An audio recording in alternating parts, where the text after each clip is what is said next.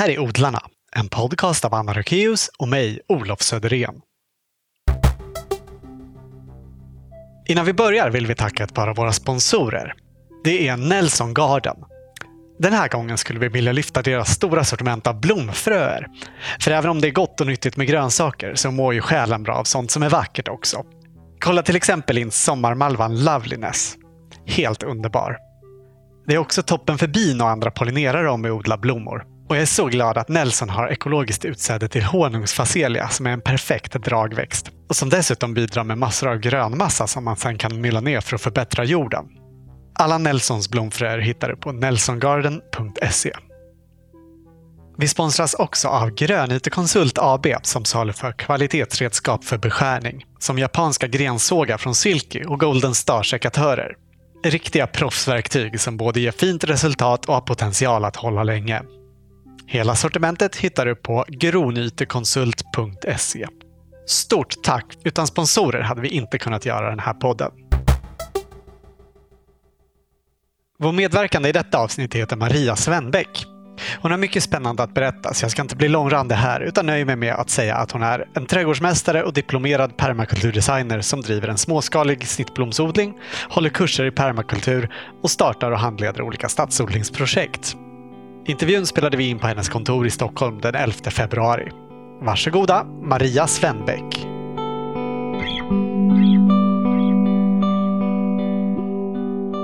Det känns som vi har väldigt mycket olika grejer att prata om. Men vill du börja med att berätta lite om den här platsen som vi är på nu? Mm. Vi är alltså i Sickla på det som heter eh, Nobelberget.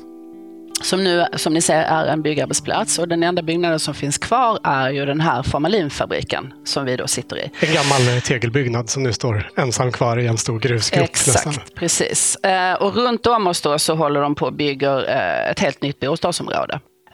Och ehm, Ja, vi flyttade in här i, det är knappt ett år sedan eh, och har fått flytta runt lite i gamla byggnader här för att vi har fått liksom rivningskontrakt. Och, och när du säger ni, då, då är det du och? Jag, jag jobbar i lite olika konstellationer, men just här då, på, det här stället kall, heter Konstjord. Eh, då jobbar jag tillsammans med Pim Bent, eh, som ni träffade innan då.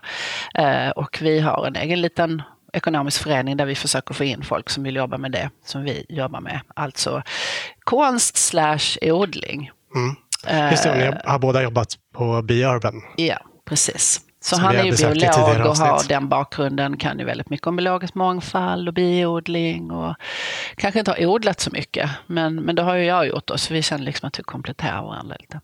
Och utanför då som sagt så är det en byggarbetsplats, men det byggs alltså lägenheter och det ska bli ett bostadsområde. Och vi då har som ambition att tillföra den här platsen inte bara konst utan även en mötesplats för eh, de boende, de som ska flytta in här nu om kanske sex månader.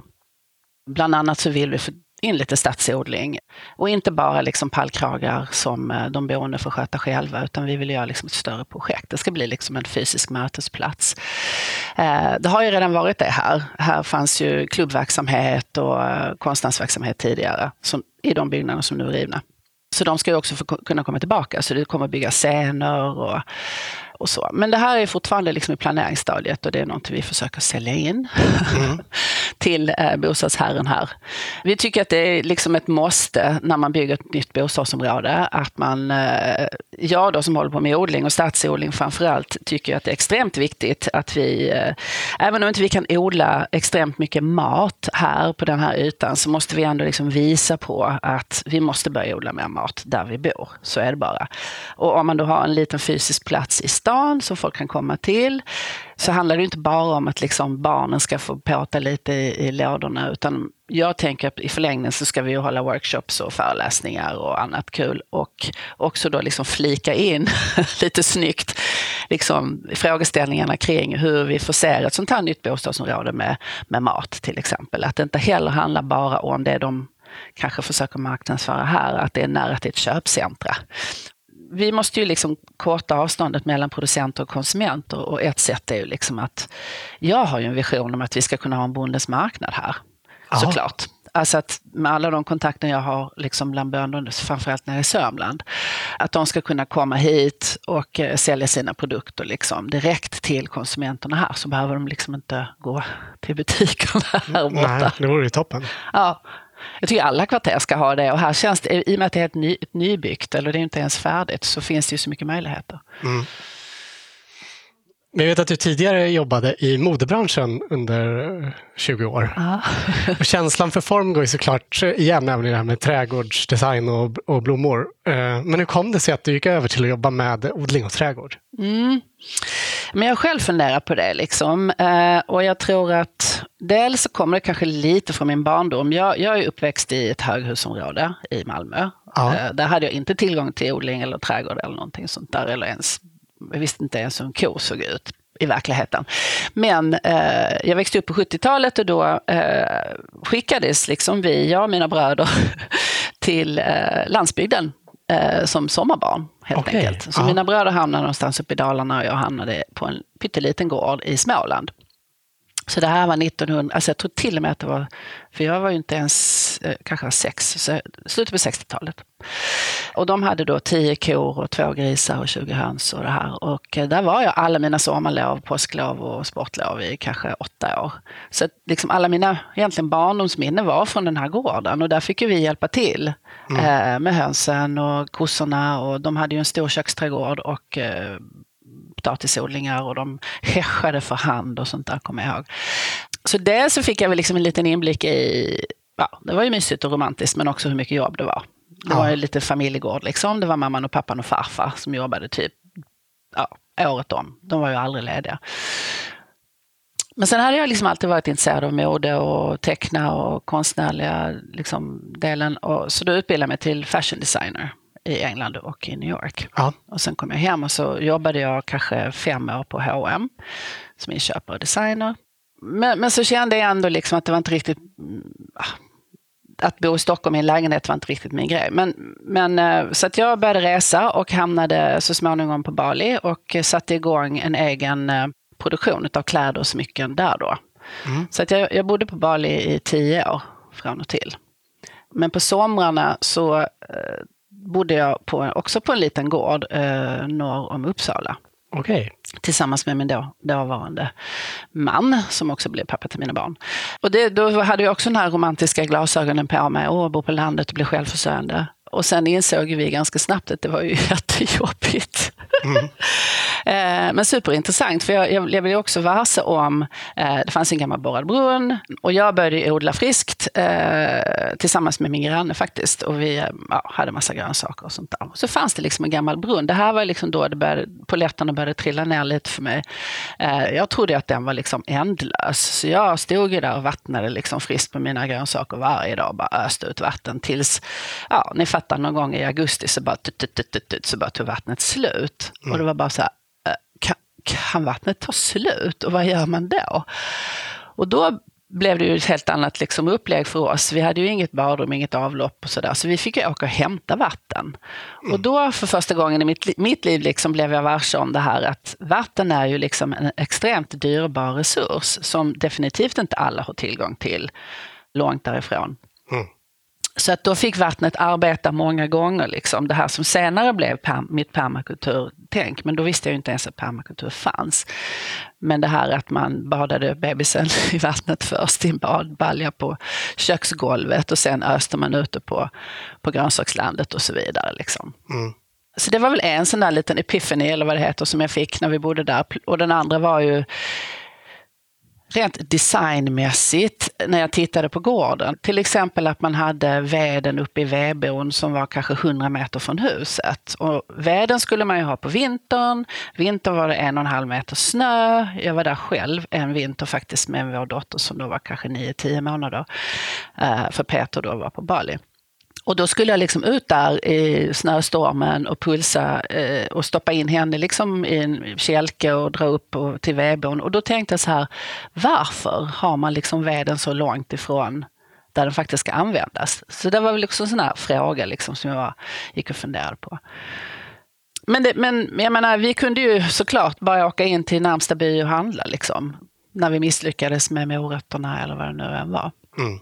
Och sen så eh, när jag hade jobbat i ja, 20 år blev det ju nästan i modebranschen och kände liksom att det handlade väldigt mycket om att hela tiden, ja, du måste ju sälja produkter. Och varje år, varje säsong måste du komma på någon ny produkt. Du måste ändra den gula färgen från ljusgul till mörkgul för att liksom öka försäljningen. Och samtidigt så hade ju kanske mitt miljötänk börjat växa fram mer och mer. Liksom, att det här kändes ju inte speciellt hållbart. Hade det liksom inte funnits med dig tidigare?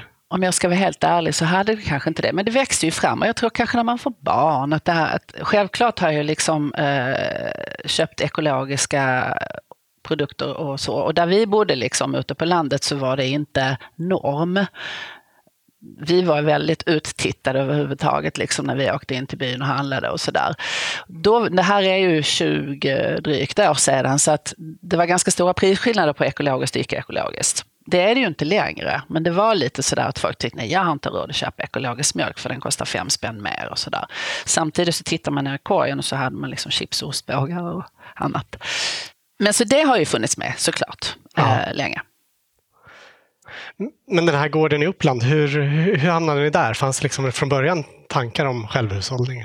Nej, det var faktiskt så att Peter då, som, som jag var tillsammans med, det var hans farfars gamla gård.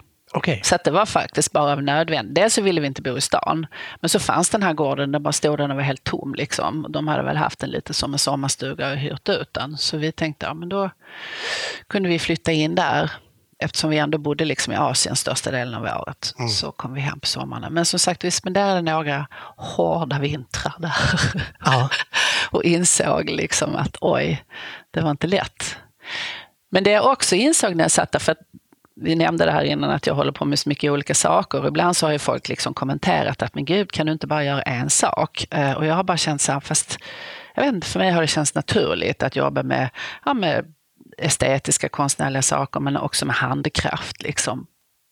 Och då kommer jag också ihåg att när vi, det fanns ju då en, en, eh, på den här gården en verktygsbod som vi gick in i då, som hans farfar hade, jag antar att det var hans farfar som hade gjort, eller farfars far, alla verktygen. Det var ju liksom en sån guldgruva, gå in och se där, liksom alla handtagen var snidade för hand, allting fanns liksom kvar. Jag vet inte hur gammalt det var, men det var så här wow, det fanns ju inte plast någonstans. Så de som bodde på gården gjorde sina egna verktyg. Man eh, såklart byggde, lagade, gjorde trasmattorna som låg på golvet. Alltså det var så många olika skills som behövdes. Så att jag tycker att det är liksom, så har vi ju levt. Det är ju egentligen det som är det mest naturliga, att man är liksom lite, kan lite om allt. Mm. Eller så hade man en granne som kunde något. Liksom. Och det här att förlita sig på sina grannar, det blev ju också så uppenbart när jag bodde där själv. För vi hade en granne då som var storbonde och han hade traktor och han kunde hjälpa mig. Liksom. Mm. Och det är väl också ett litet ett, ett argument som jag har med deltagarna på mina kurser, det här att många vill bli självförsörjande och kanske bara tänker på sin egen lilla gård. Det är inte heller så vi levde för. Vi, många gånger så hade man ju släktingar på gårdarna bredvid och man hjälptes åt. Liksom. Det fanns kanske en som odlade all potatis i byn och sen var det någon som odlade vetet och så. så att, att odla allting själv på sin egen lilla gård, det är nästan omöjligt. Så det här att lära sig att samarbeta, det är någonting vi behöva. Ja, och för vissa grejer måste man ju ha kanske speciell utrustning. Alltså för att få mjöl måste man ha en kvarn och för att få ja. fram eh, vegetabiliskt fett måste man ha en oljepress. Och det är liksom inte... Exakt. Och man hade ju såna bakstugor. Liksom ja. En bakstuga i byn där alla bakade tillsammans. Bara det att man liksom samlades där och bakade en gång i veckan eller vad det nu var. Nej, men det stärkte ju liksom banden i, i eh, byn. Mm. Och det var också någonting jag tänkte på när jag var på den här gården då i Småland, när jag var sommarbarn där, att eh, när det skulle häschas, det var ju ingenting som de här tre personerna som bodde på, på gården själva klarade av. Då kom ju folk från de andra gårdarna, liksom, så man hjälptes åt. Och sen veckan efter så var alla på grannens gård. Liksom. Mm. Så alla sådana liksom, tyngre uppgifter hjälptes man ju åt med. Liksom. Det är ju fint också att, ja. att liksom ta hjälp av varandra. Eller hur? Mm. Och man är ju bra på olika saker. Liksom, så att, ja. Men de här små gårdarna finns ju inte kvar tyvärr. Eh, och den här lilla gården i Småland, eh, samma sak hände ju där. Liksom. När den äldre generationen, alltså föräldrarna till, det var ju en flicka då som var lika gammal som jag där, eh, när de blev för gamla så la man ner jordbruket. Så nu är det liksom en sommarstuga. Mm. Och det är ju jättetråkigt. Ja, vi behöver ju fler yngre bönder. Liksom. Vi måste make farming sexy again. Liksom. Mm. Men det känns som det håller på att hända. Ja, jo det gör det. Ja. Eh, men när du bodde på Bali, hade du någon, liksom, någon odling eller någon koppling till det där? Ja, odling, men inte, inte mat då. Utan Nej. det var ju liksom, eh, vi hyrde ett hus eh, och, eh, som var helt nybyggt, jag och Peter då igen, eh, och eh, en helt tom trädgård. Men, men var det liksom i en stad eller på landet? Nej, på landet. Det var mm. ute på risfälten eh, som då fortfarande fanns på Bali. Men, eh, men jag hade sett de här prunkande trädgårdarna, så det är helt fantastiska liksom, eh, blommor och så som växer där. Så att vi åkte iväg till, till den lokala plantskolan och köpte ju, jag vet inte, två, tre last, lastbilslass fulla. Ja, men jag hade ju ingen aning, jag ville ha Nej. allt. Liksom. Mm. Och det var frangipani och det var, det var alla möjliga. Och bara planterade ungefär så som jag hade gjort i Sverige. Liksom. Så ungefär så tätt och så mycket. Liksom. Och sen så där har man ju öppna hus, så att man, liksom vardagsrummet var ju liksom omgivet av trädgården, det fanns ju inga väggar. Ja, det var liksom bara, bara ett tak? Nej, det var ju tak och väggar. alltså, men, men, eh, och sen så bygger man ju då murar runt istället. Så varje hus har ju en mur runt mm. och sen där inne har du då huset. Vissa, till exempel sovrummet vill man ju oftast ha så att du kan låsa om det till exempel. Men kök och vardagsrum, alltid öppet badrummet också öppet. Så där fanns liksom en vägg kanske sen så hade man ju, det var också fantastiskt att man kunde ju liksom odla orkidéer på väggarna inne i, i liksom badrummet. Man slängde upp lite koskit ja. och satte upp små liksom, uh, orkidéplantor och så växte det. Ja, häftigt. Mm. Så det tog väl kanske två, tre månader så började liksom allting bara växa rakt in i vardagsrummet. Det var bara pff, fullständigt wow. exploderade efter regnsäsongen där och vi bara oj. Så att vi fick ju ta bort hälften. Eh, så det var väl liksom en sån där ja, bara en observation att självklart funkar det ju inte där som det gör här. Där växer det ju hela året om. Och sen det här såklart att det finns liksom, alla hade papayaträd och, och mangoträd och de tillhörde liksom ingen utan alla i byn fick ju liksom gå och plocka från mm. de mangoträden och papayaträden och det som fanns. Så det var liksom inte, på fann... allmänningar liksom. Ja, precis. Jag vet Vad att det var ett eh, gigantiskt mangoträd. Så, alltså mango är ju fortfarande liksom ganska exklusivt även där. Som stod utanför en av de här fabrikerna där vi jobbade. Och då gjorde folk så att de paxade sin favoritmango, så de klättrade väl liksom upp och satte en liten plastpåse med ett grönt band där, eller rosa band där, för att paxa att det där ska bli min sen när den är liksom... Mm. De som såg riktigt fina ut. Ja. men, eh, men annars så fanns det ju liksom eh, banan, träd och si, alltså det, ja, överflöd av äh, ätbart. Och då tänkte jag så här att man är ju aldrig riktigt fattig på det sättet där, när det växer så mycket eh, vilt som du kan äta. Uh, man kanske fattar på annat sätt, men det finns ju liksom mat hela året om. Till skillnad från i Sverige, där det, vi har en lång säsong där det inte går bara ut och plocka vilda växter. Liksom. Nej. Du antydde att det inte finns eh, risfält på samma sätt på Bali idag som när du bodde Nej, där. Men så här, förr var det bara risfält och sen så när, när vi då kom dit, vi får ju kalla oss turister även om vi bodde där, eh, så ville ju en del eh, risbönder bygga hus så att de kunde hyra ut. Mm. Och hade man, låt oss säga tio risfält, så kanske man tog ett risfält och torrlade det då i kanske tre år. Och sen byggde man hus. Så att vårt hus låg mitt ute bland Att det var mer lönsamt? Ja, faktiskt. Rent krasst så är det ju det. Ja. Och det var ju lite samma sak där som överallt annars. Att den äldre generationen, alltså han som hade byggt huset var ju, ja, han visste ju inte hur gammal han var, men vi tippade 70-80 någonting. Eh, han hade till exempel aldrig haft skor på sig för att det har du inte i risfälten och sådär. Han byggde det här huset för, sin, för sina barn och barnbarn. Och hans barnbarn jobbade för oss, en, en tjej i 20-årsåldern, och hon var ju inte intresserad av odla ris. Alltså hon ville ju ha mobiltelefon och tv och snygga kläder och mm. moppe och allt det där. Så att, det där är ju utvecklingen där också, liksom. Ja. Som överallt annars. Samma som med, med gårdarna här egentligen. Ja, exakt. Precis. Hur, hur stor fabrik hade ni där? Ja, vi hade liksom, vi kallade det workshops, så det var ungefär kanske 20 anställda som ja, jobbade. Mm. Som jobbar kontinuerligt liksom. Mm. Inte bara åt oss då. Eh, okay. Man delade på skräddarna. Mm. Eh, och sen hade vi, sen jobbade vi med silversmycken också, så då hade vi workshops med silversmeder. Och då byggde vi, de kom oftast då från, från Java. För där har man en tradition av silversmide. Eh, så det var oftast unga killar som lämnade sina föräldrar och hem och bodde där. Så då byggde vi hem till dem och så kom deras familjer och sådär. Mm. Men Bali har ju en lång, lång tradition av hantverkare. Men hur kom det sig sen att du tog steget till att liksom göra det här med odling och trädgård till ditt jobb istället? Mm. Midlife crisis som kom väldigt tidigt. Nej, men, men jag tror att jag, jag hade jobbat med mode som sagt i 20 år. Och även om det var fascinerande och roligt och sådär, när jag kände att det bara handlade om att sälja mer och mer produkter och det inte kändes i mitt hjärta som något speciellt hållbart så började jag fundera liksom på vad ska jag jobba med. Och då, och då satt jag bara och tänkte så här, vad gör mig lycklig? Ja, att vara utomhus. Mm, att liksom jobba utomhus, att odla, bla bla bla. Kan man liksom göra det och ha det som ett jobb. Mm. Och så började jag undersöka liksom vad det fanns för utbildningar. För jag ville ju egentligen jobba med, med grönsaksodling snarare än liksom trädgårdsdesign. Det var liksom den biten jag var intresserad av. Varför blev det inte så då?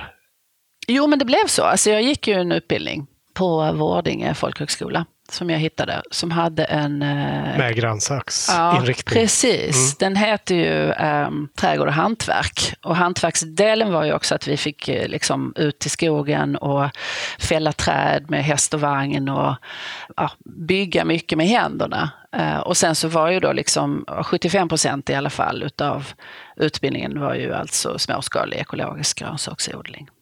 Så det var det som, som attraherade mig liksom till den utbildningen. Ja, och när var det här? 2009 var jag klar. Så det var en ettårsutbildning och, eh, och det var faktiskt där jag också kom i kontakt med snittblommor som sen skulle bli någonting jag sysslade med mycket, mycket senare. Men vi fick liksom välja. Eh, vi, ja, vi fick anlägga trädgårdar. Vi hade ju jättestora gemensamma odlingar av grönsaker där vi fick lära oss hur man, hur man odlar grönsaker. Och vi hade växthus och, och sådär. Men sen fick vi också en liten plätt var som vi skulle designa och plantera med blommor. Och då valde jag att plantera snittblommor. Och det kommer från att jag alltid själv har älskat att ha blommor hemma, alltid hela året om köpt blommor liksom och, och haft inne. Så jag, jag, jag, helt enkelt valde de blommorna som jag kände att det här kan jag... Jag visste att det var snittblommor, liksom. man kunde klippa dem och sätta dem i vas. Och när jag hade gjort det ett år så kände jag så här, varför gör ingen det här? och det här är ju liksom mer än tio år sedan. Eh, varför finns det ingen som gör det här i Sverige? Det här är världens liksom, nisch, tänkte jag. Och gjorde lite research och försökte hitta svenska odlare. Jag hittade en kvinna i Järnatrakten som odlade rosor ekologiskt. Men sen fanns det inte så mycket mer. Nej. Men då, då, då, plockade jag blommor, och, eh, för det här var ju nere i Gnesta och jag bodde i Stockholm så jag åkte in till Stockholm på helgerna. Så hade jag med mig liksom stora buketter av mina egenodlade blommor och gav till kompisar och fick liksom så mycket respons. För det var ju ja, väldigt vackra blommor som man inte kan köpa i butik och sådär. Minns du vad det var för blommor? Det var rosenskära och det var sinnia och det var tagetes och lite sånt där. Vallmo och mm. lite olika grässorter tror jag. Mm. Och eh, när jag gick på den här uh, utbildningen då så, så hade jag ju liksom, även om jag hade hållit på med odling själv och insett det här att jorden var ju extremt viktig. Liksom. Och då tyckte jag, och det här är liksom ingen kritik mot, mot mina lärare där, men att det var, vi pratade inte så mycket om jord och hur man odlar jord och sådär. Så jag tänkte, mm, det här saknar jag lite grann. Och sen var det lite andra ämnen om, som kompostering som jag tycker kändes lite Hur sådär. kom du till den insikten själv, att det var så viktigt? Oh, jag vet inte. Kändes väl, jag vet inte, jag kan, jag kan ju inte säga att det var intuitivt, men på något sätt så, så kanske det var det lite grann. Liksom. Men jag hade nog också läst lite på nätet och förstått att, att det här med att bygga jord var ju liksom, det var ju det du började med. Och jag ska säga att min utbildning var ju vad ska man säga, det var, det var, det var ju Rudolf Steiner-stiftelsen som var eh, en av huvudmännen där. Så att de var ju biodynamiskt eh, utbildade, mina lärare. Och um, det finns ju otroligt mycket fördelar med biodynamisk odling, absolut. Men vissa saker kan jag ju tycka då är lite dogmatiska och kanske fokusera på kanske andra grejer och så. Vi fick rensa väldigt mycket ogräs. Vi fick rensa mycket ogräs. Och, ja. eh, det här med att ja, man lägger ju sådana här kompostlimpor Och jag åtog mig att göra en karta över alla, alla de här kompostlimporna som låg på skolans liksom, planteringar eller um, odlingar. Jag, vet inte, jag tror vi hade elva olika kompostlimpor som låg där. Och så skulle jag då kartlägga hur länge de hade legat. Och vissa hade liksom legat i typ tre år. Och då tänkte jag så här, nu regnar det. Och, de började liksom med att vara kanske två meter höga och efter tre år så var det liksom 70 centimeter, 50 centimeter kvar. Och då tänkte jag, undrar var, var all näringen tog vägen. Det kändes liksom intuitivt inte som, som att man tog tillvara på näringen på bästa sätt. Nej.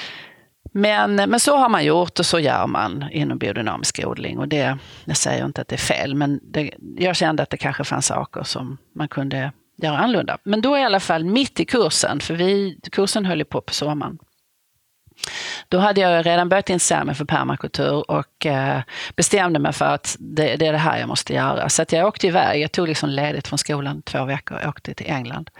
Och gick en PDC, då, en Permaculture Design Course, för Patrick Whitefield som eh, inte lever idag tyvärr, men som var en av pionjärerna i England i alla fall inom permakultur som har skrivit eh, The Earth Care Manual. Och det var en sån där residential course, alltså där man bor på en gård i två veckor. Så man, man, man äter, andas och, ja, ni förstår, pratar bara permakultur dygnet runt. Så att jag tror att det var tredje dagen när vi hade suttit och lyssnat på föreläsningar och så hade vi liksom en, en, en eldstad utanför där vi samlades på eftermiddagarna och satt, eller på kvällarna. När jag verkligen kände så att alla poletterna trillade ner samtidigt. Det var bara så här, okej okay, nu fattar jag. Allt det här som jag själv hade undrat över och miljötänket och allting liksom landade inom mig på något sätt. Och då kände jag bara, liksom, halleluja, det här ska jag ägna mig åt. Mm. Um, så att, uh, ja, så när jag kom hem därifrån och skulle tillbaks till skolan och jag var ju liksom eld och lågor och kunde ju absolut inte sluta prata om det här. Och det blev till slut så här, vi hade ju gemensam uh, matsal när alla satt och åt, att till slut så, så orkar folk liksom inte sitta bredvid mig på lunchen för jag kunde liksom inte sluta prata. Jag bara, vi behöver inte gräva. Vi, vi behöver inte rensa ogräs. Ja, ja, ja, folk blev lite trötta. Uh, och mina lärare var väl lite smått irriterade sådär i början. Men det som är roligt eh, var ju då att ett år senare så gick faktiskt en av mina lärare exakt samma kurs mm. i England. Så okay. jag, det kändes som att... Du inspirerade kanske? Ja, jo. Jag kunde ju inte sluta prata. Liksom. Men eh, när jag kom hem då tillbaks liksom och sa att men de här komposterna som har legat här i tre år och som inte har liksom någon, varför har vi ens jag, jag, förstår inte varför de ska ligga så länge. Liksom. Och, och de hade ingen bra svar på det. Men då i permakultur så gör man så att då planterar man ju alltså växter som till exempel vallört och nässlor runt om. Nässlorna kommer ju av sig själv, men att man tar vallört som, som en fångstgröda runt komposten. Så att liksom, allting som läggs ut tas upp utav. Och sen så kan du då skörda vallörten, så då har du liksom inte förlorat den näringen som läcker ut från komposten. Mm, nej. Men det, det som också hände var att utbildningen var ju bara ett år och sen så kunde man om man ville stanna kvar eller man kunde göra specialprojekt någon annanstans i Stockholm eller vad man nu ville. Aha. Och få CSN i ett år till och göra liksom ett specialarbete. Och då så på Vårdinge folkhögskola, det som heter Vårdinge by, så finns det också dagverksamhet eh, och boende för människor med olika typer av funktionsvariationer. Så eh, då pratade jag med deras liksom handledare och sa att skulle det vara intressant för er om jag stannade kvar här på Vårdinge i ett år och byggde en, en permakulturträdgård. Så det blev mitt specialarbete. Mm. Vilket var helt fantastiskt att jag fick stanna ett helt år och göra liksom allt det där som jag hade lärt mig på kursen fick jag liksom praktisera och applicera med en gång. Så vi gjorde en stor trädgård på kanske, jag tror det var på 600 kvadratmeter eller någonting. Mm. Som jag fick anpassa helt och hållet efter deras behov. Jag fick ju testa allt, det var jätteroligt. Jag gjorde ett stort pilstaket runt, runt hela gården. Alltså levande staket? Ja. Kul. Snacka om att jag gjorde misstag. Vilka var de jag, värsta? Jag kunde ingenting, jag bara stoppade ner dem. Liksom och så. Som tur var fanns det en dansk lärare på skolan, jag tror han var lärare i keramik eller någonting. Och danskarna är ju mycket bättre på det här. Alltså de har ju en tradition av levande pilstaket. Så han kom bara, nej, nej, nej, så här kan du icke göra. Du måste göra så här. Och så fick jag ju fläta om alltihopa. Men det var det som var fördelen, att jag fick göra massa misstag. Jag testade att odla i vi hade ju liksom en stor gemensam eh, matsal för, jag tror det var 200 människor som åt där varje dag. Så att de hade ju massor med burkar, du vet såna här eh, konservburkar och plasthinkar och sånt där som jag bara kunde gå och hämta. Som jag odlade i för att se, okej, okay, vad funkar bäst i, i liksom små containrar. Mm. Och sen kommer jag ihåg, det var eh, jag tänkte så här, okej, okay, jag har ingen kompost. Vad ska jag, liksom, jag gick in i köket och frågade så här, har ni någon matkompost? För jag skulle behöva liksom lite organiskt material till odlingarna. Och då bara, nej, vi har ju tänkt att vi ska köpa en kompostmaskin, men den har inte kommit än.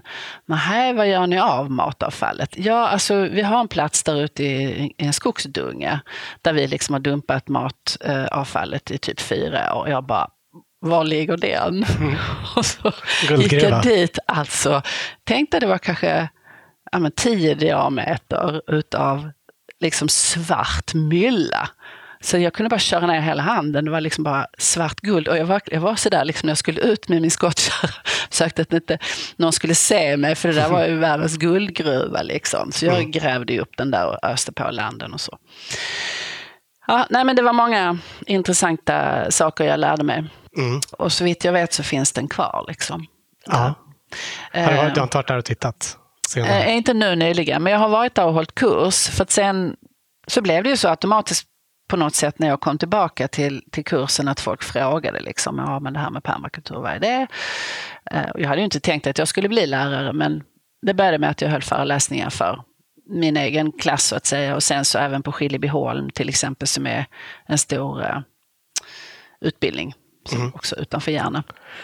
Och idag så håller du fortfarande kurser i permakulturdesign? Mm. Det är det jag gör nu faktiskt nästan på heltid kan man säga. Ja. Och det, jag har hållit på i tio år och eh, jag har ju hållit, jag vet inte, speciellt introduktionskurser har jag nu hållit kanske 30-40 stycken runt om i Sverige. Och, och det var ni känner säkert till omställningsrörelsen, alltså Transition Towns. När den kom till Sverige så satt jag med i styrgruppen som permakulturföreningens representant. Man måste liksom ha en från permakulturrörelsen. Och då fick jag förfrågningar från omställningsgrupper runt om i Sverige. Och det var väldigt spännande för då hamnade jag liksom på ställen, eh, jag kommer ihåg att jag var utanför Växjö. Eh, det var Muslimska föreningen till exempel, som bjöd in mig till en helgkurs. Och då hade imamen där i den här muslimska föreningen planer på att de skulle ha en odlingsplats utanför liksom föreningshuset. De skulle odla majs, tror jag det var, var ambitionen. Men sen blev det ju någonting helt annat när vi hade gått igenom vad permakultur var. Men det var jättespännande. Liksom. Det var ju människor som inte alla pratade samma språk. Eh, men många hade ju liksom odlingsbakgrund från sina hemländer. Jag brukar alltid säga att jag lär mig lika mycket på mina kurser som de, alltså deltagarna, för att det finns otroligt mycket kunskap bland folk. Och sen var jag också hos ett gäng bönder också utanför Små, eh, i Småland någonstans. Och det var också intressant för att bönder i Sverige, jag tror att genomsnittsåldern är väl 62 eller vad det är. De är ju kanske lite konservativa en del. Och när jag började prata om samplantering och sånt där, de satt och skakade på huvudet och så. Men sen liksom, eh, kom vi in på ämnen till exempel om hur man kan använda gödselstackar som en värmekälla. Och då var det ju liksom, kommer ihåg en bonde som Poletten trillade ner lite där. Han bara, ja, ja, jag har undrat vad jag ska göra med den där värmen. Jag ser ju att det ryker där och tänkte, jaha, kan man använda det till något? Mm. Och när jag då visat det här forskar man på på universitet i Amerika, liksom, att föra in kompostvärmen in i ladorna och sådär. Man bara, ja, det ska jag prova. Så att, eh, det var intressanta möten. Ja. Ursäkta avbrottet, men odlarna har ytterligare ett par sponsorer som jag vill tacka. Det är dels Sproutly. Som komplement till det vi odlar utomhus brukar vi hemma odla en massa groddar och mikrogrönt. Och ett riktigt stort sortiment av ekologiska fröer för grodd och skottodling hittar man hos just Sproutly. Vi har provat många goda sorter från dem, bland annat en nyhet från sortimentet som heter Skånemix, som är en blandning av linser, raps och senapsfrö, som alla är odlade i Skåne. Och jag kan säga att det är en blandning väl värd att testa. Skånemix och alla andra fröer i Sproutlys sortiment kan du beställa från sproutly.se och där kan du också beställa den alldeles färska boken Groddar och skott, framtidens mat som Jonas som driver Sproutly och trädgårdsfotografen Annika Kristensen skrivit. Tack Sproutly! Det här avsnittet sponsras också av Forslunda gymnasiet i samverkan med Umeå kommuns yrkeshögskola. Vi är många som är överens om att vi behöver börja odla en betydligt större del av vår mat lokalt. Och i norra Sverige finns stor potential att odla mycket mer och bidra till landets livsmedelsförsörjning. På Forslunda gymnasiet börjar till hösten en alldeles ny trädgårdsmästarutbildning där man utgår från norrländska förhållanden. Faktiskt den enda YH-utbildningen i Sverige med inriktning mot frilandsodling och förädling. Forslunda, som är Umeå kommuns naturbruksskola, har lång tradition av att bedriva trädgårdsutbildning på alla nivåer. Och alla är välkomna att söka. Läs mer och ansök på umeo.se YH. Stort tack Forslunda gymnasiet! Utan sponsorer hade vi inte kunnat göra den här podden. Vi har pratat om permakultur många gånger tidigare i den här podden, men eh, om det är lyssnare som inte har hört, eller eh, alltså, vi har också märkt att det finns lite olika sätt att se det på. Vad är din definition av vad det är? Mm. Det är ju ett förhållningssätt och det vilar liksom på, på etiska grundprinciper om omsorg om jorden och omsorg om människor och rättvis fördelning. Och jag brukar säga att just omsorg om jorden kanske är den som är enklast att förstå. Det Många frågar vad är skillnaden mellan ekologisk odling och permakulturodling? För det första så finns det ingenting som egentligen heter permakulturodling. För det, det har ju inte bara att göra med odling utan Eh, när man då tittar på de två andra, alltså att det här att förhålla sig till människor och rättvis fördelning, att det är lika viktigt. Att det du gör, det handlar inte bara om att odla giftfritt och sådär, utan det är vem är det som odlar? Hur, hur mår de människorna och hur är det rättvist, är liksom resurserna rättvist fördelade? Eller tillåter vi folk med mycket lägre löner än vad vi får odla vår ekologiska mat någon annanstans? Liksom? Och sen är det ju det här att det är liksom ett designverktyg som du kan använda på sociala strukturer, organisationer, hjälporganisationer, utbildningar. Jag brukar likna det till en, liksom en tårta med olika tårtbitar och en tårtbit är ju odlingen. Sen är det ju hur vi jobbar med vatten och vattenförsörjning och energi, ekonomi till exempel, eh, är en jätteviktig del som också ingår i alla PDC-kurser. Och det är också någonting som vi har börjat prata mer om det här med cirkulär ekonomi. Så det är mycket begrepp som kommer in liksom, som, som har funnits i permakultur hela tiden och det är intressant. Um, och sen social permakultur, hur ska vi ta hand om varandra? För att vi har ju i princip, tror jag, alla tekniska lösningar för hur vi ska klara de här omställningarna som vi måste göra. Men vi måste alla vara med på samma tåg liksom, och, fördela resurserna rättvist. Och det handlar permakultur om. Ja. Gick ju den här kursen då i England, men jag har förstått att du har varit eh, runt på olika platser i världen och lärt dig mer om permakultur. Mm. Berätta. Ja, Bali var ju då den naturliga platsen eftersom jag fortfarande åkte dit. Eh, och eh, hela permakulturrörelsen kommer ju från Australien. Så att det är ju ganska naturligt då att australiensiska permakulturister och permakulturdesigners har eh, ja, startat verksamheter på Bali, för det ligger så nära och eh, framförallt efter tsunamin och det som hände där, att hjälpa dem att återuppbygga infrastruktur och inte bara odling men bygga hus och sådär. Så då hölls det en PDC där, så då gick jag den. Eh, och jag tycker liksom att det som är intressant med permakultur är ju att, så att säga, principerna är ju de samma. Det är ju liksom som en slags ryggrad.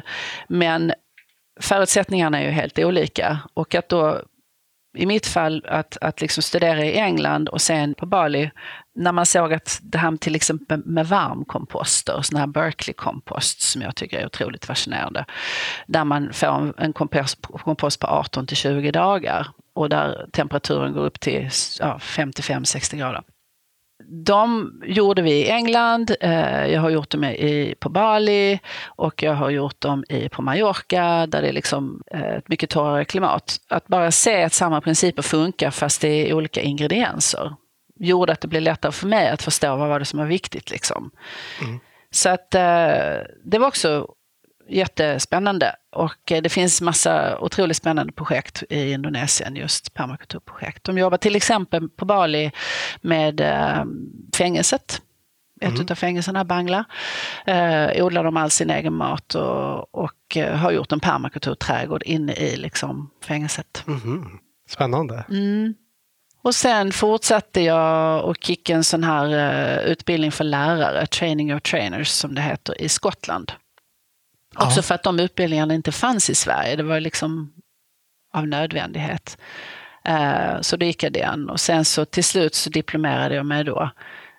Som tar ju ja, tre till fem år av mycket arbete och mycket dokumentation. Liksom. Hur, hur går den processen till? Ja, man gör alltså ett visst antal designs som det heter. Jag började min process i England för att det fanns inte så mycket riktlinjer här i Sverige eller i Norden. Men, eh, men det gör, nu gör det det. Ehm, jag var faktiskt nu i helgen som gick precis på det nordiska permakulturmötet i Danmark. Och då är det Sverige, Danmark, Norge och Finland som har sina representanter. Så försöker vi hitta gemensamma nämnare för hur man ska kunna diplomera sig och certifiera sig och allt det här. Så att då när jag gjorde det då, ja, man gör ett visst antal designs helt enkelt. Jag gjorde det åt kunder, alltså klienter helt enkelt. Vissa betalade mig, vissa gjorde inte, men då gjorde jag det som en, som liksom en del av mitt arbete. Mm. Och så ska man visa att man, har, att man kan hela designprocessen och man ska, det är ganska strikta regler för hur man presenterar sitt arbete. Och så har man handledare eh, som man då under tiden man går igenom den här processen tittar igenom ens arbete och ger feedback och så. Och sen när de tycker att man, ja men nu har du tillräckligt mycket, då så får man eh, anmäla det på, på hemsidan, föreningens hemsida och så ska då ett visst antal andra eh, diplomerade titta på arbetet och också godkänna det. Och sen gör man en stor presentation av sitt arbete på ett av de nordiska mötena. Och förhoppningsvis så går det bra. Och så mm. får man sitt diplom. Mm. Så vi är, jag, vet, jag tror att vi är kanske Många. 12 stycken i Sverige, men det är bara egentligen, vad skulle jag säga, fem sex stycken som är aktiva okay. som lärare. För att få hålla en sån här certifieringskurs då, som jag gör nu två här i Stockholm, måste man ha diplom. Ah. Så det är det som är kriterierna. Och det är samma över hela världen. Så att tar du ditt certifikat i Sverige så är det, gäller det över hela världen. Ja. Men att ni är så pass få aktiva, alltså det känns som intresset för permakultur har vuxit enormt på sista tiden. Är det ja, väldigt stor alltså när jag säger diplomerade så är det de som har gjort hela den här långa processen. De flesta, eh, allra, allra flesta kanske bara går en introduktionskurs och sen är nästa steg en certifieringskurs och den är på 72 timmar. Så att då är det 10 dagar oftast. Jag vet faktiskt inte hur många det är som är certifierade i Sverige nu, men medlemmar har föreningen tror jag kanske 300. Men eh, det är väldigt många som inte är medlemmar som ändå håller på. Mm. Men om man säger hur det kom en våg på 90-talet, början på 90-talet och sen så hände inte så mycket och sen så kom det, började liksom en våg när jag började för tio år sedan. Och nu känns det som att det är tredje vågen. Helt plötsligt faktiskt känns det som att det finns ett enormt intresse. Mm. Och jag, nu när jag pratar med mina kollegor i Danmark och Norge så säger de samma sak. Jag blev jätteförvånad att de här två kurserna som jag ska hålla nu blev fulla så fort.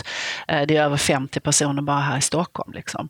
Vi kallar det Greta-effekten, det finns säkert andra skäl, men mm. själv, självklart så tror jag att hon har bidragit till att folk har börjat fundera mer ja. och inse att det är någonting vi måste göra. Liksom. Och det som tilltalade mig när det gäller permakultur, som jag tror tilltalar många andra, är ju att det är inte det att vi diskuterar problemen så mycket. De drar jag igenom snabbt på 20 minuter i början på kursen.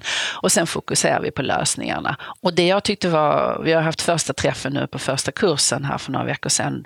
Och då tycker jag själv att det var så intressant jag presenterade ju mig själv och min bakgrund och så berättade jag att jag hade jobbat i modebranschen i 20 år och så. Och då kom det fram två tjejer som också går kursen som är 30-årsåldern som sa, ja vi jobbar också på H&M. Vi är designer där och nu känner vi att nu har vi jobbat med mode i tio år och vi vill göra någonting annat och vi känner att, ja. Och då, jag blev så himla glad liksom. Ja. Att det, och det var arkitekter och någon som jobbar på Örebrobostäder eller någonting sånt där, där, där hennes eh, arbetsgivare betalar kursen.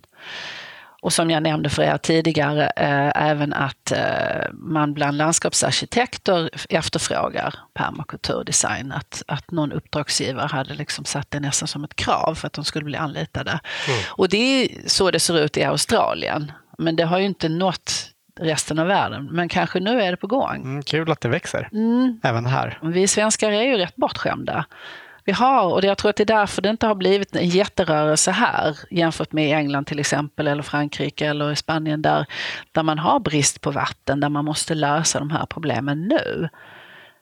Det är först när man drabbas av en, en eh, till exempel vad är det, två, tre år sedan på vintern, kommer jag ihåg, inne på ICA där jag handlar, var det tomt på salladshyllorna. Jag vet inte om ni minns det här, för det, det hade ju frusit liksom i mitt i vintern nere i Spanien. Det fanns ingen sallad och folk bara uh, backade och bara, gud vad ska jag då äta?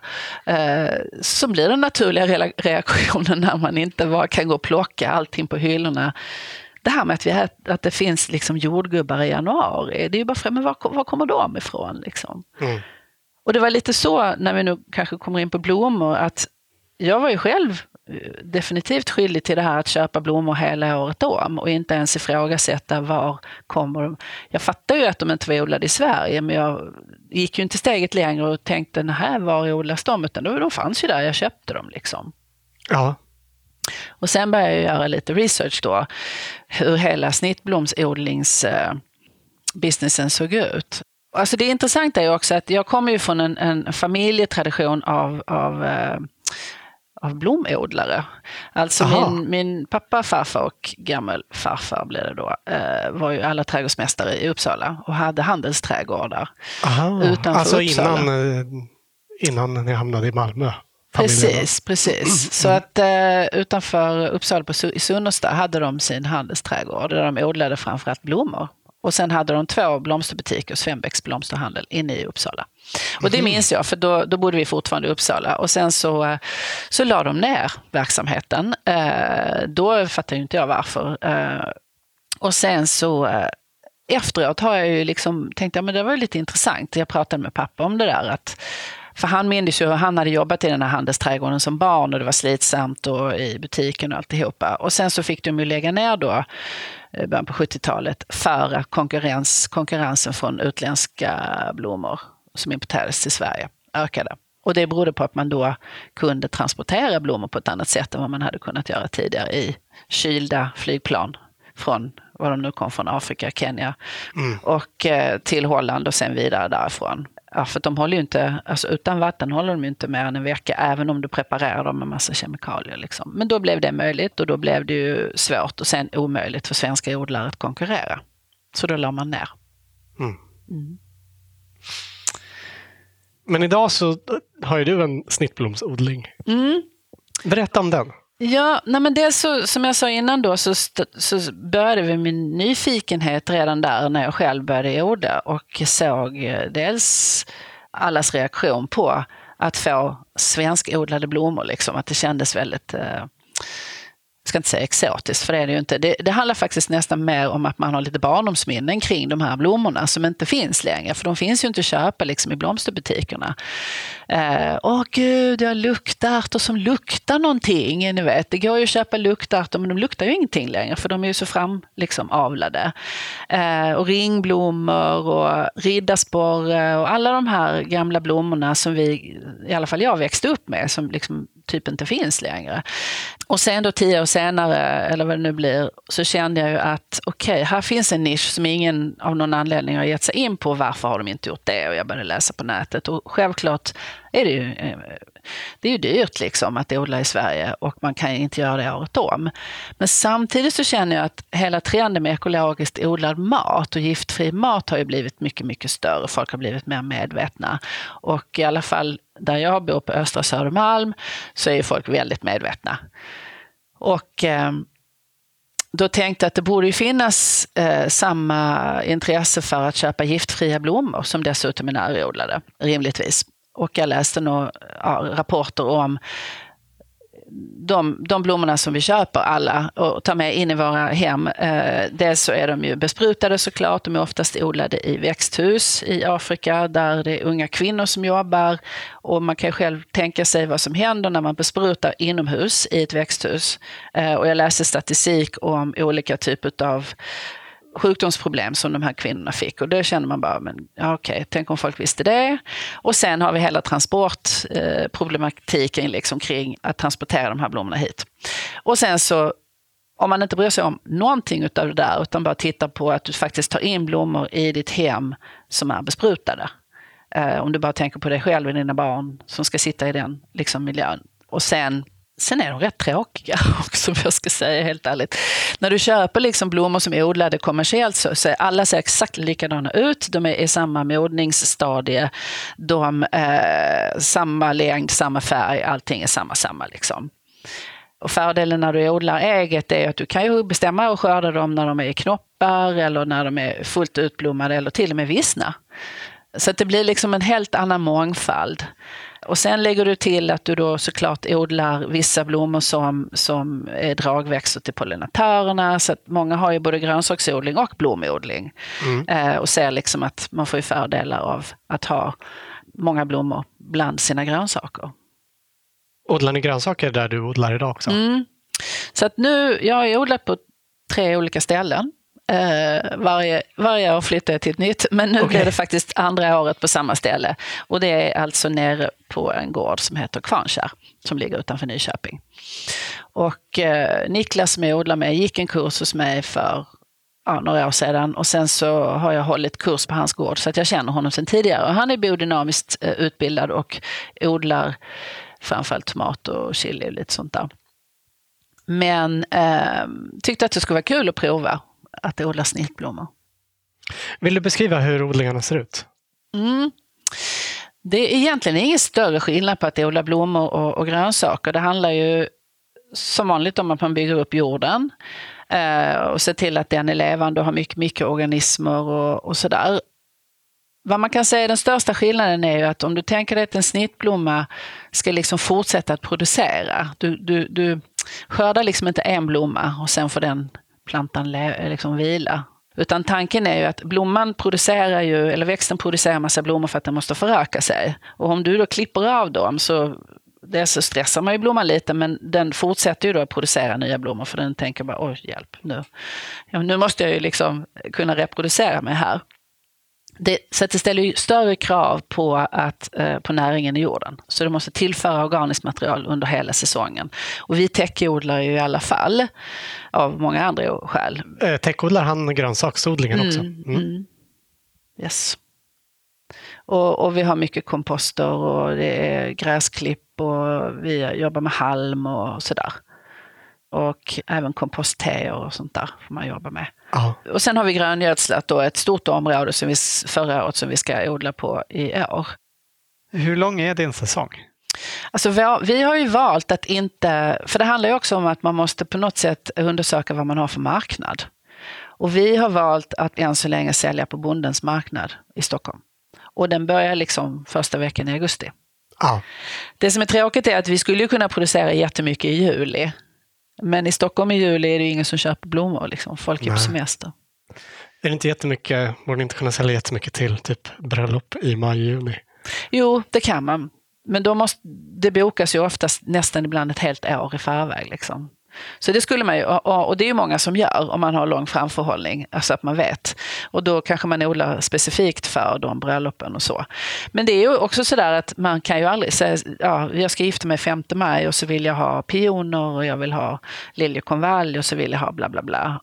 Ja, det kanske inte blir så. Nej, det, är svårt att tajma det så Det exakt. kanske blir helt andra blommor liksom. Ja.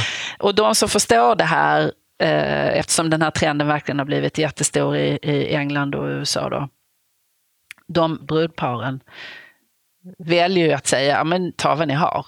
Ja. Vi skulle välja de här färgerna, det är allt liksom. Och så blir det som det blir. Och det blir alltid jättevackert. Men det är lite det här att lära sig leva i säsong. Det är samma med mat, liksom. Att ja, vi äh, inte köper hallon, eller vad ska man säga, jordgubbar i januari så uh, jobbar vi precis på samma sätt uh, med blommorna. Att man har kanske lökväxterna då som, som uh, man kan skörda först på, på, på våren och så. Man kan också se det i ett perspektiv att, att man ser till att pollinatörerna har någonting hela året om eller så, så länge som möjligt. Och för förra året så odlade jag ute på Värmdö, ute på en äng. Och när vi höll på att sätta upp hela den här eh, liksom, odlingen så kom det några grannar alltså, som bodde i närheten och sa, vad ska ni göra här? Ja, vi ska odla blommor. Åh, vad bra, sa de, för vi har biodling. Och det finns liksom inga blommor här. Nej i naturen. Speciellt inte tidigt på säsongen. Så de var jätteglada att vi skulle ha massa blommor där för deras bin. Liksom. Mm. Hur lång tror du säsongen skulle kunna bli om man liksom stretchade det? Mm. Här, om vi ser i i det klimat som det finns här omkring. Allting förändras ju som ni vet, klimatet. Så att det, jag menar, titta bara på den här vintern vi har haft nu. Vi, jag och Niklas ska ju fråga hela ska vi, ska vi våga liksom? Ska vi testa och så nu? Vad händer om vi gör det? Och det får man ju testa. Sen nästa år kanske det blir varje vinter och säsongen blir extremt kort. Så att det är väl det som är problemet, att man vet inte, man kan inte säga. Man kan ju så väldigt mycket i växthuset, det är inte ens uppvärmt det växthuset vi har. Men självklart så är det ju ett litet mikroklimat där inne. Eh, jag, jag, läste nu någon som hade gjort ett inlägg att vanligtvis så brukar deras tulpaner bli klara att skörda i, i april-maj. Egentligen så börjar ju tulpansäsongen i Sverige i maj, men då har ju oftast konsumenterna tröttnat lite på tulpaner för då har de köpt dem sen i, i liksom december. Ja. De här som är framodlade i uppvärmda växthus. Men naturligt sett så skulle du kunna, normalt sett så skulle du skörda dem kanske från april-maj. Nu i år är det vissa utav dem som som jag vet odlar ekologiskt som har sina klara i mars. Så att ja, det går att pusha gränserna liksom beroende på hur mycket, om du inte vill lägga massa energi på att värma dina växthus så har du fortfarande bara liksom kallväxthus att jobba med. Ja. Och speciellt... Vad är det sista du skördar på hösten om man inte räknar liksom med vintergröna växter utan blommor? Det absolut sista som faktiskt lever även om vi får en enstaka frostnatt. Jag menar dahliorna dör ju med en gång. Primadonnorna liksom bara kroknar ju. Men sen rosenskära och musselsyska och riddarsporre. Det finns faktiskt en hel del blommor som fortfarande klarar sig. Och det man kan göra är ju bara lägga en liten fiberduk över. Om du vet att det ska bli en kall natt, för de kommer ju bara sådär sporadiskt, eller hur, på hösten. Men det fortsätter komma blommor under vintern? Ja, ja. ja inte hela vintern, men jag menar du men, kan... Eh, sent på hösten? Ja, och när vi odlade inne i stan, uppe på ett, en takterrass där, där vi verkligen hade ett mikroklimat, där kunde vi ju skörda sinnior och rosenskära ända fram in i november. Och det är Bi Urbans takterrass? Mm. Du har ju jobbat där också. Ja, precis. När vi byggde upp den här platsen liksom, så var jag med från början. Just det. Mm. Så det beror på vad du har för förutsättningar och om du liksom gullar med dem och bygger upp eh, vindskydd och också sådana här tunnlar då så att du kan liksom täcka dem när det kommer frost så kan du förlänga kanske säsongen åtminstone en månad på hösten och börja en månad tidigare på våren. Mm. Då kan man få en riktigt lång säsong. Ja. Hur stor är odlingen? Uh, alltså själva den effektiva ytan är kanske 600-700 kvadratmeter. Eh, för både grönsaker och blommor? Nej, det är bara blommorna. Bara blommorna. Mm, och sen har vi ett växthus som är kanske på 250 kvadrat eller någonting en odlingstunnel. Ja. Vill du berätta mer om eh, vad ni har för blommor? Det gäller ju liksom att hitta de, de blommorna som är lätta att odla, som ger mycket skörd, som är lätta att skörda och som transporteras relativt väl och sen som håller bra i vas. Så det är många kriterier.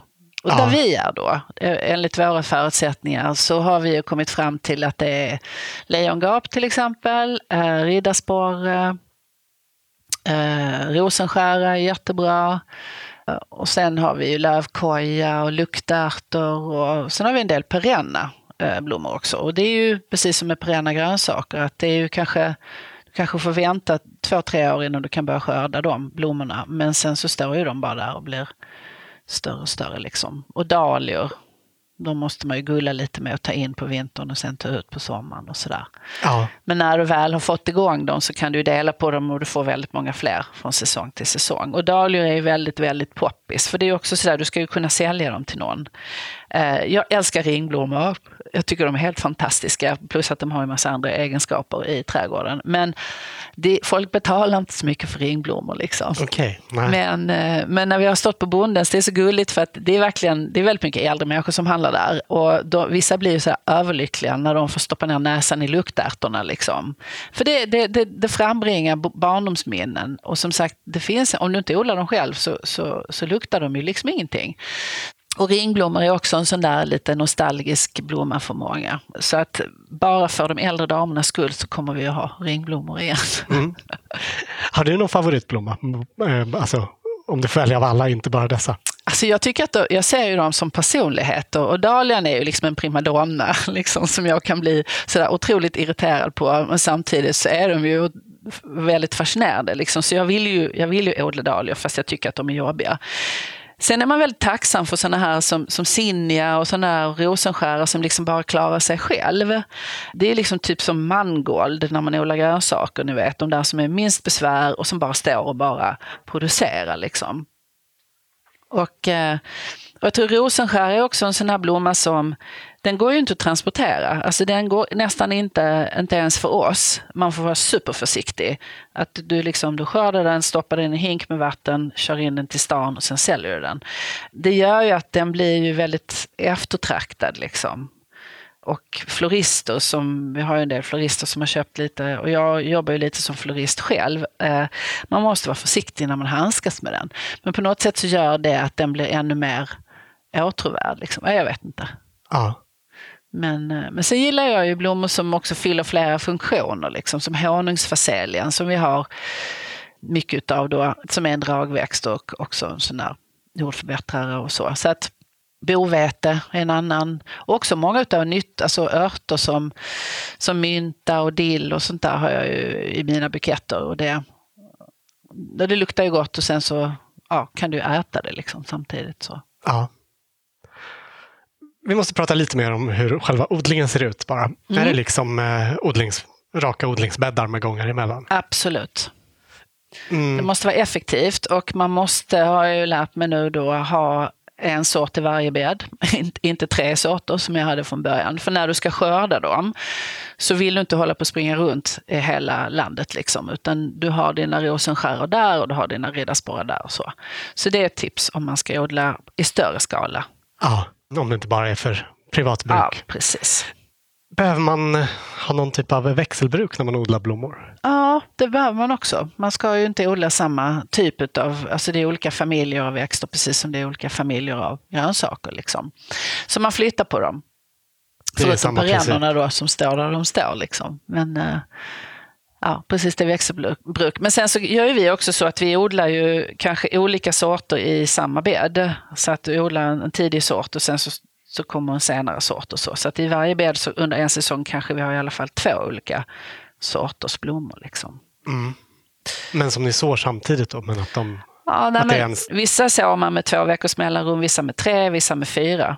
Så att du har ett, liksom ett ganska strikt schema som du måste hålla dig till för att hela tiden se till så att du inte bara har skördat av allting i en bädd och sen är det tomt. Liksom, så har du ingen rosenskära mer eller så. Så måste du tänka att du, har någon, att du liksom förodlar som du kan plantera ut successivt under säsongen. Liksom. Och det är ju lite också samma princip som med grönsaker. Precis. Nej, men det är och jag menar när man tänker efter så naturen ser ju ingen skillnad på grönsaker eller blommor. Det är ju bara växter liksom. Det är bara hur vi odlar dem för att vi ska kunna maximera skörden. Och om man skulle säga så här, skillnaden mellan att odla blommor i samma typ av blommor i din trädgård jämfört med här är att vi sätter dem i mycket, mycket tätare. De ska stå jättetätt. Dels därför att ogräset inte ska komma in emellan och sen så vill man, det som händer är ju att det som man kanske inte vill när det gäller grönsaker, att de ska bli långa och gängliga. Vi vill att de ska bli långa och längligare. Alltså mm, stjälkarna. för att den ska passa ja. bättre i en bukett. Ja. Mm. Så att skulle de få välja växterna så skulle de vilja ha mer plats och bre ut sig mer. Men då blir det kortare stjälkar. Så man tvingar dem liksom upp genom att mm. sätta dem mycket, mycket tätare. Så att när du köper till exempel fröpåsar så står det ju bak på ska sås eller planteras med 20 cm mellanrum till exempel. Då sätter vi dem på 10. Så följer man de instruktionerna så får man inte så många. Men du kan, du kan sätta det åtminstone dubbelt så tätt om du nu vill maxa och få höga, långa stjälkar. Mm, det är ett bra tips. Mm. Man vill ha, alltså även om man vill odla blommor och ta in själv. Ja, hemma. precis. precis. Eh, du nämnde tidigare att du bor här i Stockholm. Och odlingen ligger utanför Nyköping som ligger en timme söderut ungefär. Mm, mm. Eh, hur, ofta, hur mycket är du där under säsongen? Ja, väldigt mycket faktiskt. Och jag, jag, jag bor ju över där liksom och så. Men det är framförallt när vi försår, när vi planterar ut och när vi skördar. Och sen då under försäljningen, säsongen så är jag ju där varje, alltså jag skördar ju och binder alla buketterna och sånt där nere. Men, men Niklas bor ju på gården så han, han kliver bara rakt ut. Så att han kan ju, man måste ju faktiskt, man måste ha odlingarna där man, där man ser dem varje dag. De måste ha tillsyn varje dag. Så att någon måste ju vara där. Men är det bara ni två som sköter odlingen eller har ni anställda där också? Nej, det är bara vi än så länge. Men i år tror jag, för vi ska utöka nu då, eh, att vi kommer att ha extra arbetare just på sommaren. Ja. För det som tar tid, ja, det är ju som med, med allting. Det är ju liksom utplantering och skörd framför allt. Att liksom kunna veta hur man skördar blommorna och sådär. Så man kan ju inte bara gå in och klippa allt jäms med. Liksom. Nej. Så det tar lite tid. Sköter ni allt för hand? Ja, i princip. Jo, det gör vi. Mm. Men självklart har man ju droppbevattning för att spara vatten helt enkelt. Och ja. sen så har man ju olika typer av skydd på blommorna. För att eftersom det är blommorna du säljer, om det regnar och blåser hårt så kanske inte dina morötter tar så stor skada. Men blommorna gör ju det, liksom, de kan ju falla. Så att man, får, man har nät liksom, som håller uppe dem och man skyddar dem ibland mot, uh, ja, med täckduk och sånt där. För att de ska ja, klara alltså vädret. nät uh, som de växer igenom, ja, som blir som ett exakt, stag till dem. Ah, exakt, ja. för att annars kan ju bara allting lägga sig mm. i första stormen. Liksom. Mm. Har ni det inhägnat för, mot djur eller så? Eller? Ja, det måste man ha. Ja, det är så? Mm, mm absolut. Rådjur, alltså, de älskar ju tulpaner. Alla tulpanerna blev uppätna av möss förra vintern och sådär. Nej, man lär sig hela tiden. Men självklart, vi måste ha allting inhägnat och vi har elektriskt staket också. Ah. Sen finns det ju mindre insekter och de, ja, de får man ju får man ju skydda sig från på andra sätt. Men det är så, det är lite lite, förlorar man varje säsong liksom. Då får man se till att man har odlat mer än vad man kanske behöver. För, mm. för man har liksom lite bortfall. Mm. Mm. Förutom på Bondens marknad så säljer du också buketter till restauranger läser vi. Mm. Och gör Precis. blomstersmycken. Mm. Ja. Berätta. Eh, ja, men till restaurangerna är det ju liksom färdiga buketter då. Det är ju eh, restauranger och butiker faktiskt, några stycken, som, um, har, som, som säljer ekologisk mat. Och det har ju varit kul att kunna liksom tillhandahålla det. Sen blomstersmyckena, alltså det är väl, ja, jag har ju på med kläder och jag har på med smycken och jag kände att jag behövde bara få göra någonting. Det är absolut ingenting jag tjänar pengar på. Men ibland måste man bara göra sånt som är roligt. Mm. Så att jag blev inspirerad av andra som håller på med det här och um, Ja. Det är häftiga grejer. Vi såg på din Instagram. Det ser ju ja. häftigt ut. Ja, du tycker det? Ja, ja vad kul. Det är jätteroligt. Helt opraktiskt. Uh, ja, alltså man kan ju ha dem såklart en, en kväll. Liksom. Jag gjorde en med vass till exempel och solrosor. Uh, som man kunde antingen ha som stor bröstsmycke uh, eller som en ja, nä, nästan som en tiara. Liksom. Jag tror det fanns bilder på båda delarna i Ja, i precis. Nej, men sen jobbar jag ju liksom med det som, som de kallar för blomstertatueringar, fast det är ju inte det. Men, men det är ju att du kan sätta dem direkt på kroppen. Så att man, man limmar eh, fast blommorna på en tejp, en kroppstejp. Mm -hmm. Och den kan du då liksom sätta direkt på kroppen. Ja. Och det är också lite kul. Det är lite annorlunda. Ja, och jag känner liksom att vi, jag menar, vi jobbar väldigt mycket med falska blommor, eller vad ska vi säga, artificiella blommor, tygblommor, så vi gillar ju blommor liksom, och i håret och så. Men, men om du bara ska ha dem en kväll eller två eller tre, du kan stoppa in dem i kylen faktiskt, mellan, så håller de lite längre. Då kan du ju ha riktiga blommor. Och det, känns ju, och det behöver inte vara blommor. Det kan ju vara grenar eller mossa eller Ja, du nämnde ju vassen. Eller, du använder ja. också vilda växter. Ja, för runt om i, i, eh, i skogarna där, där, där vi odlar så finns det ju såklart vildhallon och blå, blåbärsris är ju fantastiskt. Och eh, ormbunkar och allt möjligt som man kan plocka och eh, jobba med. Liksom. Det finns så mycket i naturen som är vackert, liksom, som inte nödvändigtvis är blommor. Mm. Eh, finns det en stor efterfrågan på närodlade och ekologiska blommor? Mm. Och det växer ju jättestort. Alltså, då när jag började tänka på att utbilda mig eller liksom hitta någon kurs eller information, det här var väl 2016, då fanns det inga kurser i Sverige. Så då åkte jag till England igen, till Bristol, där de hade, ja, det finns flera som, som håller på med det där. Men sen dess så har ju liksom den här rörelsen verkligen vuxit och Alltså det, det, finns ju en hashtag som heter blomsteruppropet på Instagram. Och det är ju ett gäng snittblomsodlare i Sverige då. Jag tror att vi är ja, 50, 60, 70, jag vet inte. Det är ganska många ändå. Kanske lite som en motreaktion på den här fredagsbuketten som har, ja, som har ett sånt instafenomen när folk visade upp sina inköpta mm. buketter på Instagram. Då. Ja, Men alltså, som också fått en del kritik. Är det så? Ja. ja Nej, men Instagram... det var ju liksom oftast eh, inköpta, importerade ja. blommor. Jo, och jag känner att man kan inte heller vara för hård eh, mot den typen av konsument därför att det finns fanns ingenting annat. Så då, då, är det sådär, alla har inte förmågan att själva gå ut, ja men då plockar jag lite ris i skogen liksom. Och vissa gör ju det, men inte alla liksom. Men jag tror att eftersom utbudet faktiskt finns så kommer efterfrågan att komma efter. Jag tror inte att efterfrågan har funnits. Förstår du vad jag menar? Mm. Alltså att det är lite bakvänt. Men jag tror att det här blomsteruppropet kommer ju också från att de andra som håller på med det här i Sverige har ju också blivit inspirerade från Slow Flowers som är en stor rörelse som finns över hela, Sverige, eller hela världen. Och Flower Farmers är en annan hashtag och sådär. Uh, så det finns mycket på Instagram. Uh, man kan hitta jättemycket inspiration. Uh, och det, det, gjorde ju jag.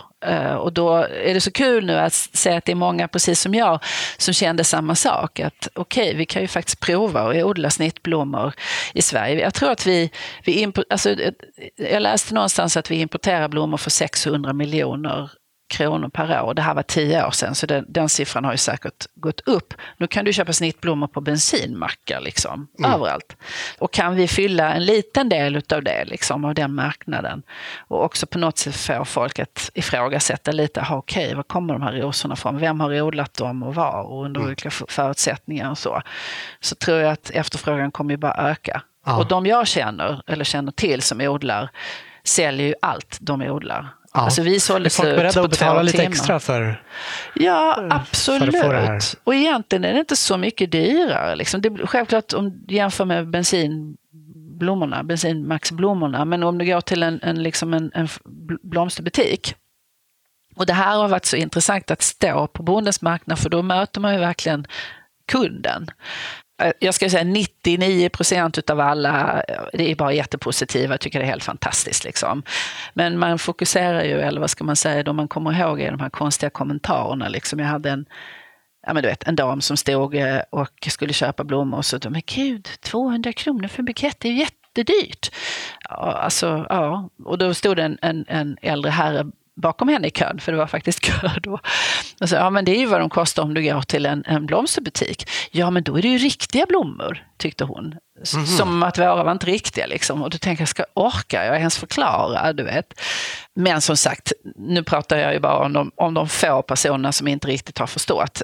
Och inte då för att skryta, utan det är mer att vi inte har lyckats producera eller odla tillräckligt mycket blommor. Men vi har ju liksom, bondens börjar klockan tio och vi har varit där vid nio och börjat plocka upp och folk rafsar till sig liksom buketter och sen klockan tolv får vi gå hem för då är det slut. Liksom. Mm. Och det är likadant för de andra som står och säljer, att de kan inte odla tillräckligt mycket.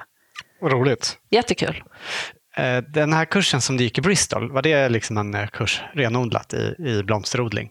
Ja, ekologisk blomsterodling. Sen hade de också det som ett socialt företag så att deras, eh, vad ska man säga, fokus var inte bara att producera så mycket blommor som möjligt, det var också för att ha en verksamhet för människor som behövde vara i den miljön. Men det var ju första gången som jag fick se en, blom, en kommersiell blomsterodling. Liksom. Så det var ju, jag lärde mig jättemycket. Eh, och sen har jag gått andra kurser som handlar lite mer om hållbart eh, liksom eh, floristry, alltså hur vi det används ju väldigt mycket konstiga produkter i, vad ska man säga, blomstervärlden, även i Sverige då. Och det, återigen, traditionellt sett så har man använt till exempel sån här stickmassa, om jag nu inte ska säga själva företagets namn. Du får göra det. Oasis. Ja. eh, och, och, vad är problemet med det? Det är ju inte nedbrytbart överhuvudtaget. Nej. Nej. Vad består det? Ja, ja, det, det känns plast. väldigt konstigt. Ja, plast och oljebaserat. Eh, ah, okay. Så att det går ju inte att slänga i någon kompost, det bara försvinner aldrig. Liksom. Och eh, jag har ju bilder på mitt Instagram-konto som jag har hämtat från andra där man ser liksom i olika vattenburna insekter eh, liksom en grön liten sträng inne i själva djuret där de har alltså tagit upp det här från vattnet och sådär. Så, så det är en riktigt dålig produkt om man ska vara helt ärlig. Och då finns det också en rörelse som, egentligen är det ju inget nytt, det är att man använder gamla metoder att arrangera blommor. Man använder hönsnät till exempel och stenar och grenar och, och sådär. Så det är väl också någonting som, som jag brinner för och som jag tror och hoppas kommer att sprida sig runt om i Sverige bland svenska liksom florister, att man slopar de där gröna massan och använder andra metoder. För att det, det är också så att blommor ska kännas naturligt och vackert och på något sätt vad ska vi säga, inte hälsosamt, men förstår du vad jag menar? Eh, och så använder vi sådana fula produkter. Och likadant olika sprayer som folk sprayar på dem för att de ska hålla längre. Och så där. Vi måste bort från allt det där, det behövs inte. Och så får vi bara leva med att blommorna kanske inte lever, fast de gör faktiskt det, de håller lika länge. För att de, de skördas ena dagen och du får dem hem nästa dag. Så att liksom, de håller ju liksom vi fick ju kommentarer på våra blommor att de höll längre i vas, liksom, en vecka i alla fall. Ja, för klart, även om de här andra blommorna då flygs in så tar det väl oftast ja. ett par dagar i alla fall innan de Exakt. hamnar hemma hos Hemma hos dig, kanske upp till en vecka. Ja. Så de är redan en vecka gamla innan du ens stoppar ner dem. Liksom. Så att det ska man ju förstå också. Och, det, och, och, och ser man hur, så att blom, köpta blommor hur de vissnar, alltså liljor till exempel som bara skrumpnar och ibland slår de ju inte ens ut när du har köpt dem. Det beror ju på att de är så hårt besprutade då för att klara transporten att de är ju i princip döda och konserverade. Så det är inte ens levande blommor du får hem liksom. Och det är lite tråkigt. Mm. Men nu när då efterfrågan på, på närodlade blommor ökar här, eh, dyker det upp liksom odlare som odlar här men som odlar konventionellt, som liksom blir konkurrenter till er som odlar ekologiskt? Jag blev lite förvånad när vi började sälja på bondens marknad, för jag trodde, jag har ju handlat på bondens marknad i, i liksom i alla år, att det var bara ekologiskt odlad mat. Jag blev jätteförvånad när jag insåg att så var inte fallet, utan det är ju faktiskt bara närodlat. Mm. Och det gäller ju grönsakerna då också, men även blommorna. Jag trodde också när jag började gå till bondens att det var bara ekologiskt. Men det gäller att kolla efter märkningen där också helt enkelt, eller fråga. Ja, så att det finns ju då. Eh, nu är inte de faktiskt kvar längre på den här bondens marknad på Katarina Barngata som jag säljer på. Eh, som sålde närodlade blommor som inte var ekologiska. De har pensionerat sig helt enkelt. Mm. Så att nu de som finns kvar på den här bondens, vi är alla ekologiska. Även om ingen är kravmärkt liksom, så är det ingen som använder. Eh, och det är skönt. Mm. Och så nämnde du de här eh, tulpanerna som odlas i uppvärmda växthus i, i Sverige. Eh, det finns ju både konventionellt och ekologiskt odlade, men där är det ju så att även om de drivs upp här så är lökarna generellt importerade. Och, och det är ju också ett dilemma för oss. Alltså, när jag undersökte att försöka hitta ekologiska lökar, då det blir väldigt begränsat utbud. Men som precis som det var med grönsaker, att ju mer vi efterfrågade, alltså vi odlare, att vi vill ha ekologiska fröer och vi vill ha ekologiska lökar, eh, även dahliaknölar och sånt där, desto mer press ställer man ju på de som producerar dem, så, eller odlar fram dem. Så det är bara att vi efterfrågar liksom det i butikerna. Och jag handlar ju också blommor ibland eh, ute i eh, Åstahallarna här till exempel. Och då frågar jag, alltså jag gör det nästan varje gång jag är där, att jaha, vad har ni för ekologiska snittblommor då? Finns det några svenskodlade? Ja, vi kanske har lite solrosor här borta och sådär. Ja, är det allt ni har? Ja, mm. du vet, för att de också ska börja tänka liksom. Så att det ligger ju på oss som konsumenter att ställa frågor och krav liksom, så de känner att okej, okay, de får hänga med i svängarna. Mm. Årstallarna, det är grossist men du köper ja. därifrån för att kunna göra arrangemang när det inte är säsong? Ja, precis. Och sen så köper jag ju andra typer av växter där. Alltså till, eh, det är ju inte bara snittblommor utan det är ju egentligen framförallt perenner och andra typer av krukväxter och sånt som vi köper där. Ah, ja.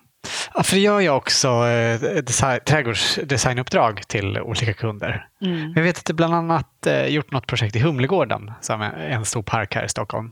Mm. Vill du berätta om det? Det var en, en, eh, ett privat företag, alltså ett bryggeri som öppnade en restaurang där. Och okay. vi fick uppdrag att göra hela utemiljön. Så det var inte bara liksom en uteservering utan det var liksom hela miljön. Och utmaningen där var ju att vi fick ju prata med parkförvaltningen. Därför att det är ju liksom en, en K-märkt park. Eh, men det, det, som var ju lite intressant med just Humlegården var ju att först så fick man intryck av att vi fick inte lov att plantera någonting där som var nytt och främmande. Men sen gjorde vi faktiskt lite research, eller PIM då, och eh, ja, det fanns ju en mm. anledning till att det heter Humlegården. Man odlade ju mycket humle där till exempel. Eh, men det fanns ju massor med fruktträd och bärbuskar där från, från början, liksom, när den anlades. Och sen så tog man bort det och så satte man bara prydnadsbuskar. Så att, jag tycker bara det är lite intressant det här med, med det som vi kallar stadsodling eller gerillaodling eller vad sjutton som helst. Att man faktiskt planterar in ätbara växter och, och uh, buskar och träd i parker. Det är ju liksom inget nytt. Och det är ingenting som stör ekosystemen liksom, utan det vi märkte var ju såklart att vi fick ju massor med pollinatörer till våra odlingar där och det är ju bara någonting jag tycker att parken ska vara tacksam för, för det de har är ju liksom rhododendron, möjligtvis lite steppsalvia eller någonting sånt i sina rabatter som är ganska få inne i Humlegården. Så att vi har ju en mångfald av växter som vi har planterat där nu. Det roliga är ju också att folk går gräver upp dem. Och det var ju tydligen äldre damer som gick och grävde upp våra tulpaner och okay. sånt. Men det är bara att ta. Vi, vi planterar nya. Vi tyckte bara det var lite kul att folk orkade liksom bemöda sig.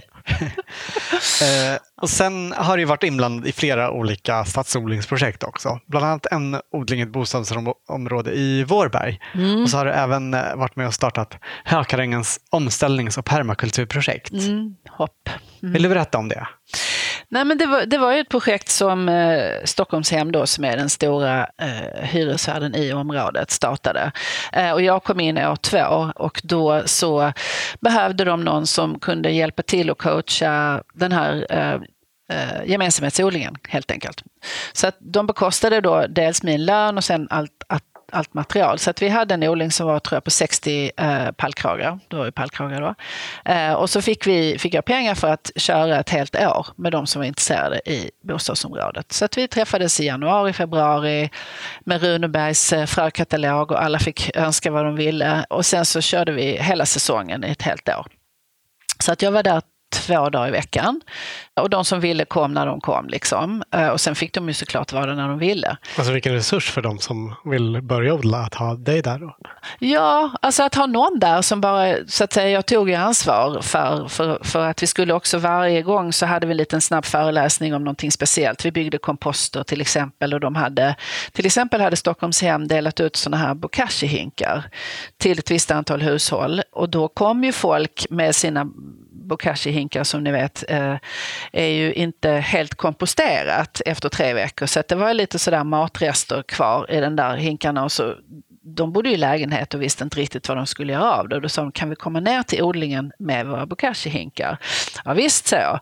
Jag var ju lite lätt orolig liksom för att det är ju mycket råttor och annat i, i alla parker i Stockholm liksom. Och, och det hade, fanns det ju här också. Jag tänkte, jag hoppas att inte vi får problem nu.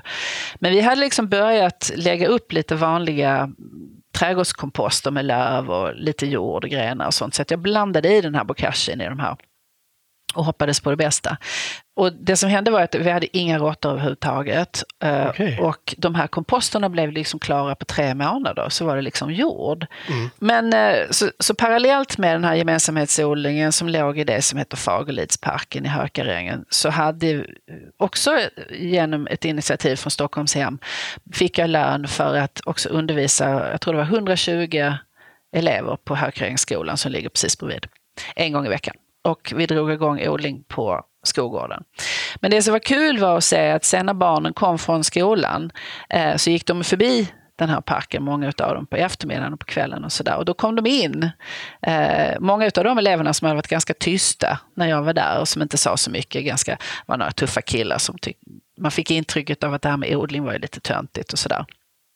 De satt mest och surade och sen så när de kom förbi gemensamhetsodlingen i parken på kvällen, bara, hej Maria, oh, är du här nu?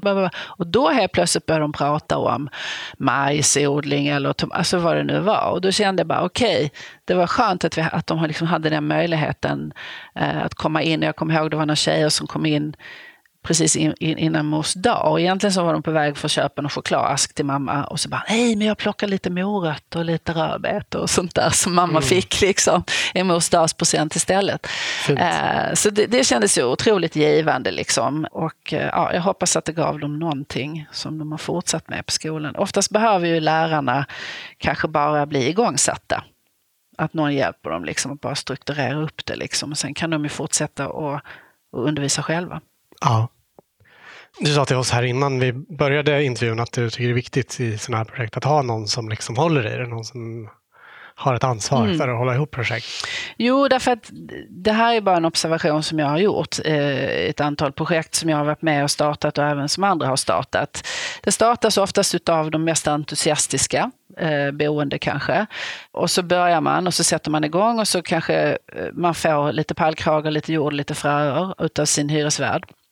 Och sen får man klara sig själv. Och när de här första entusiasterna kanske dels har tappat sin entusiasm lite grann, eller på sommarmånaderna när de flesta människor ändå har semester, så måste ju de här odlingarna skötas. Och när de inte gör det efter första eller andra året, då står de här tråkiga pallkragarna tomma och fulla med ogräs och folk går förbi och tycker att ah, det där var ju inget speciellt bra projekt. Liksom. Men det man måste förstå är att det kräver ju liksom att någon tar ansvar eh, och att jag tror att det blir väldigt mycket bättre resultat om man inser att man måste faktiskt eh, liksom inte kanske anställa någon eller projektanställa någon i alla fall. Och det kan ju vara någon som bor i området som får en lön för att ta ansvar och se till att man samlar alla vissa dagar och att man också handleder lite under eh, säsongen och då blir resultatet väldigt mycket bättre. Och sen kanske efter ett visst antal år så kan de boende liksom överta ansvaret själva. Liksom. Och det är ju lite det vi också snackar nu med den här hyresvärden som vi har här på Nobelberget och Sickla, att det här är ju ett bostadsområde som håller på att byggas. Och man vill ju verkligen sälja in det här som ett modernt nytt bostadsområde. Till exempel så, så har de ju många intressanta grejer som att man ska, det finns ett gemensamhetskök till exempel här i byggnaden som alla boende här ska kunna använda, mm. att kunna laga mat tillsammans i. Vad roligt. Ja, och även att um, de bygger liksom lägenheter som går att dela på så att man ska kunna vara liksom kompisar som delar på en lägenhet och så. Så att det tänket som, som ligger liksom lite i framtiden, det här att gemensamhetsboende, gemensamhetstänk.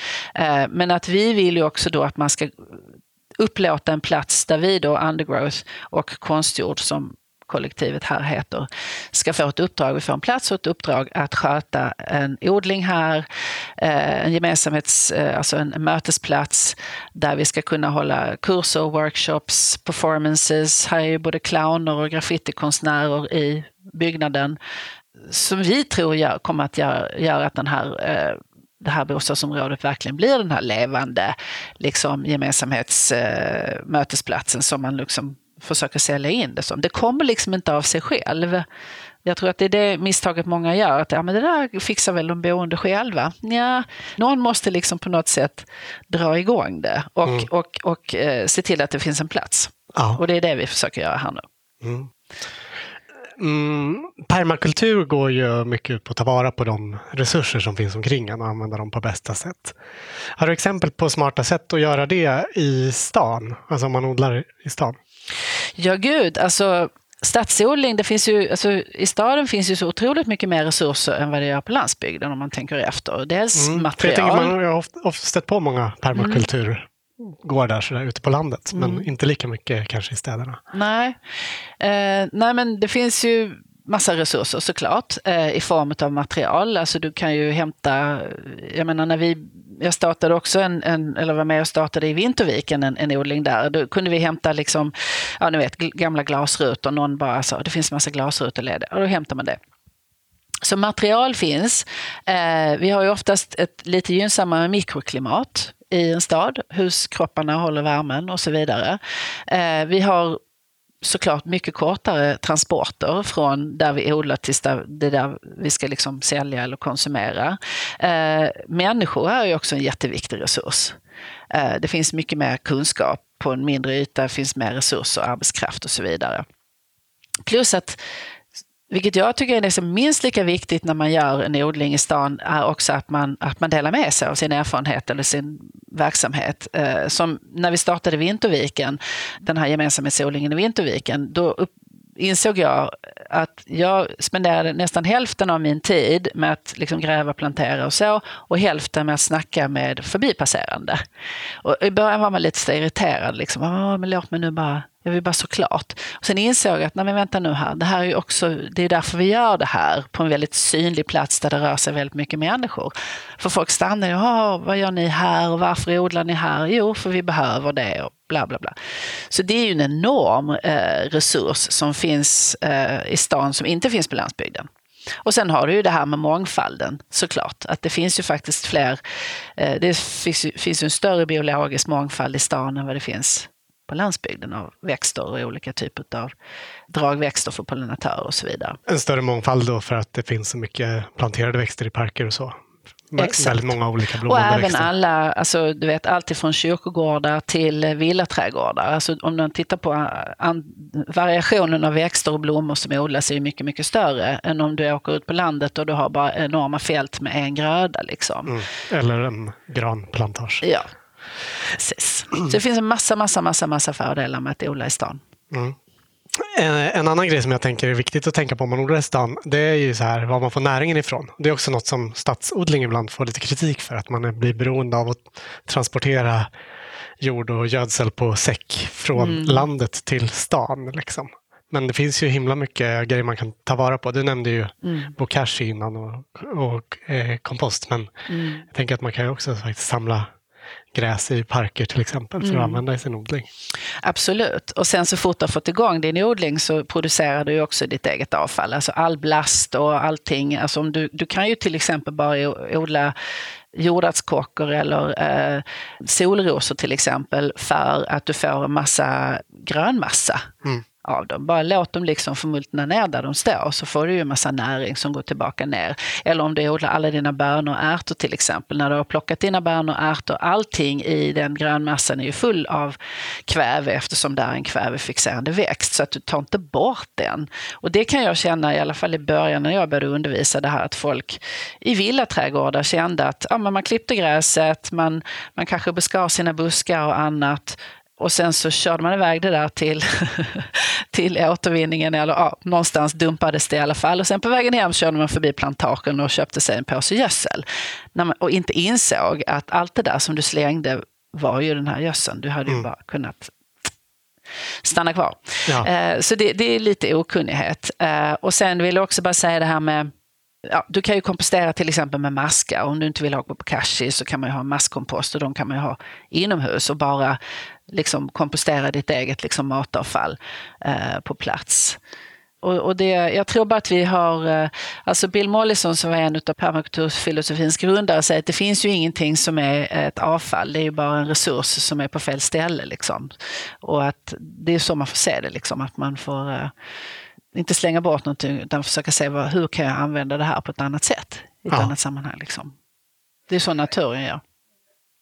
Så försöka minimera sina inköp och sitt avfall och mm. återanvända det man kan helt enkelt. Mm. Och jag kan också bara nämna att jag, jag var och gjorde studiebesök i, på ett ställe som heter Growing Power eh, som ligger i Milwaukee, som jag hade läst om. Och eh, jag och några kompisar åkte dit. Eh, och det är alltså ett stort projekt som ligger mitt i eh, Milwaukee och eh, startades av en före detta basketbollspelare som tyckte att de här inner city kids liksom inte visste hur man odlade grönsaker. Så den här anläggningen, eller gården eller vad man ska kalla det, ligger mitt i stan. De får allt organiska materialet från staden också från, du vet de brygger ju öl där, så det var mycket sådana här eh, ölrester från bryggerierna. Men allt organiskt material kom de och dumpade med lastbilar där varje dag. Alltså det var gigantiska högar. Som de sen stoppade ner i andra typer av komposthögar med kompostmaskar. Som isolerade deras växthus. De hade sju sådana här odlingstunnlar med akvaponik inuti. Och sen så hade de, odlade de microgreens och allting inne i de här tunnlarna. Eh, de hade lite höns och de hade lite bikupor och sånt där. Men allting på en liten, ja, några basketbollplan och stor eh, yta mitt i stan. Och alla som jobbade där var ungdomar och eh, det var hundratals barn och ungdomar som jobbade där. Och de fick lära sig att dels att odla men de fick också lära sig att bygga solpaneler, bygga de här akvaponiksystemen. Och när vi var där och gick workshops så var det ungdomarna som höll i workshopsen. Så att det var liksom ett fantastiskt ställe som jag bara liksom önskar att vi kunde ha här i Sverige. Mm. Och det var mitt i stan. Häftigt, ja. mm. Mm. Så då tog man avfall från staden och så att säga omvandlade det till, till mat som de sen sålde. Och sen sålde de allt ifrån kompostmaskarna till kompostbajset till grönsakerna. Mm. Eh, allting i sin lilla butik som de hade där. Och så hade de en liten restaurang, café där man kunde gå in och äta. Kul. Mm. Vi måste börja avrunda. Men innan vi slutar återstår vår lilla tradition att du som medverkande ska få ge ditt allra bästa odlingstips. Oj, ja men det är nog det här att Eh, att man kan ju faktiskt odla precis vad som helst på en gräsmatta eh, genom att täckodla. Du börjar liksom lägga direkt på Du behöver inte gräva. Halleluja moment. Ingen gräva. Bara lägga kartong eh, direkt på gräsmattan och sen kompost och kanske gödsel och halm. Och sen kan du liksom börja odla i det med en gång. Eh, och bara fort, om du bara fortsätter att fylla på halm och gräsklipp under säsongen så behöver du inte göra mer. Du behöver aldrig gräva det stör bara jordens liksom, mikroliv. Eh, det finns ingen fördel med det alls. Och du kan göra det på din gräsmatta i din villaträdgård eller vad som helst. Eller sno en bit i en park och bara odla. Liksom. Mm. Bra tips.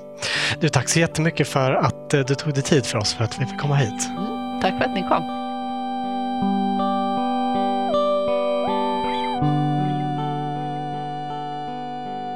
Du har hört Maria Svenbeck i Odlarna Intervjun spelades som sagt in under första halvan av februari innan coronaviruset fick några följdeffekter i Sverige. Och det här med att varorna i butikerna faktiskt kan ta slut har vi ju nu fått fler exempel på. Vill du se hur Marias fantastiska blomsterkreationer kan se ut så följ henne på Instagram.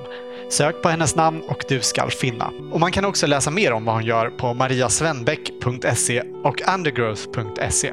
Och hennes kommande permakulturkurser hittar du på holisticgardening.se. Be Urban som vi nämnde ett par gånger under intervjun, där Maria alltså jobbat, kan du höra mer om i Odlarna avsnitt 65 med Josefina Oddsberg Gustafsson. Och vill du höra mer om att odla snittblommor så kan vi rekommendera avsnitt 84 med Rebecka Malmsköld. Tack för att du lyssnat och stort tack än en gång till våra sponsorer som möjliggör den här podden. Sproutly, Forslunda gymnasiet, Grönytekonsult och Nelson Garden. Producent för odlarna är Anna Rökeus. Jag heter Olof Söderén. Vill du följa oss så kan du göra det på Instagram under namnet Spenatistan. Och Spenatistan heter också den odlingsbok vi skrivit. Som den riktigt uppmärksamma kanske noterat så tog det bara tre veckor mellan förra avsnittet och detta. Inte fyra som vi sa sist. Och så kommer vi att fortsätta resten av våren. Så vi hörs igen den första maj. Hej då!